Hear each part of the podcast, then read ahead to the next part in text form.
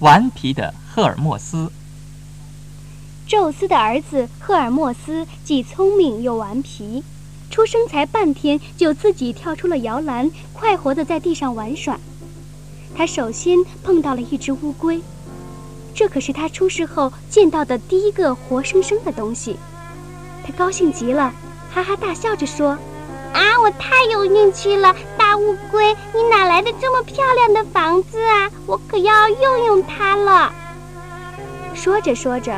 赫尔墨斯就把乌龟的壳儿卸下来，做成了一个琴身，然后又在上面装了七根羊的肠子当琴弦，制出了世界上第一架竖琴。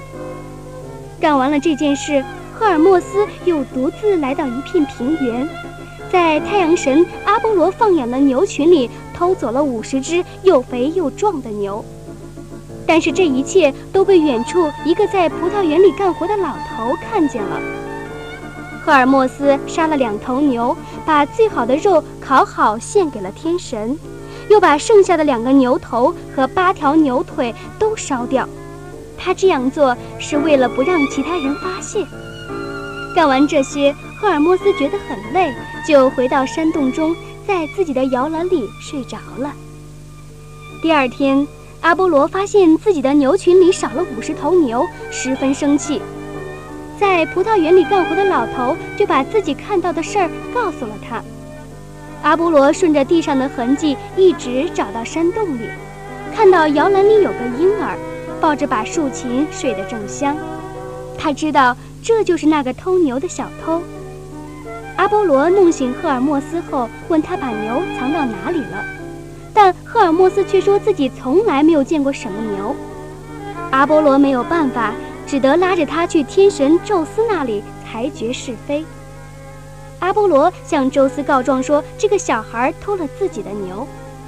赫尔墨斯一听，马上辩解说：“我才生下来一天，还没有见过牛长得是什么样子呢。再说它那么强壮，我这么弱小，怎么偷得了他的牛呢？”然而，宙斯可是不好骗的，他早已明白了这一切，就命令赫尔墨斯马上交出藏起来的牛。